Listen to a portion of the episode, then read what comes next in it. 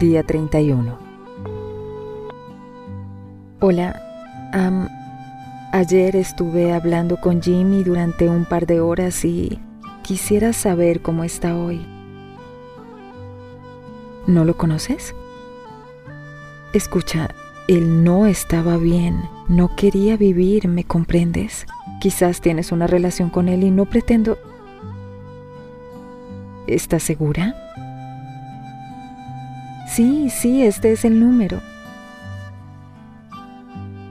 Ah, entiendo. Gracias. Qué extraño. Aunque no tenga una explicación para esto, sé que lo que sucedió fue real. De cualquier modo, me alegra no haber ignorado el timbre de mi teléfono ayer, aunque ahora tenga esta interrogante. He vivido tanto para mí misma Debería mirar más hacia afuera para no perder la oportunidad de animar o motivar a alguien. Esa podría ser la diferencia entre la vida y la muerte. Le hablé a Jimmy de salvar vidas. Salvar vidas no es solo evitar un accidente, tener éxito en el quirófano o ir en contra de la eutanasia. Es mostrar un mejor camino.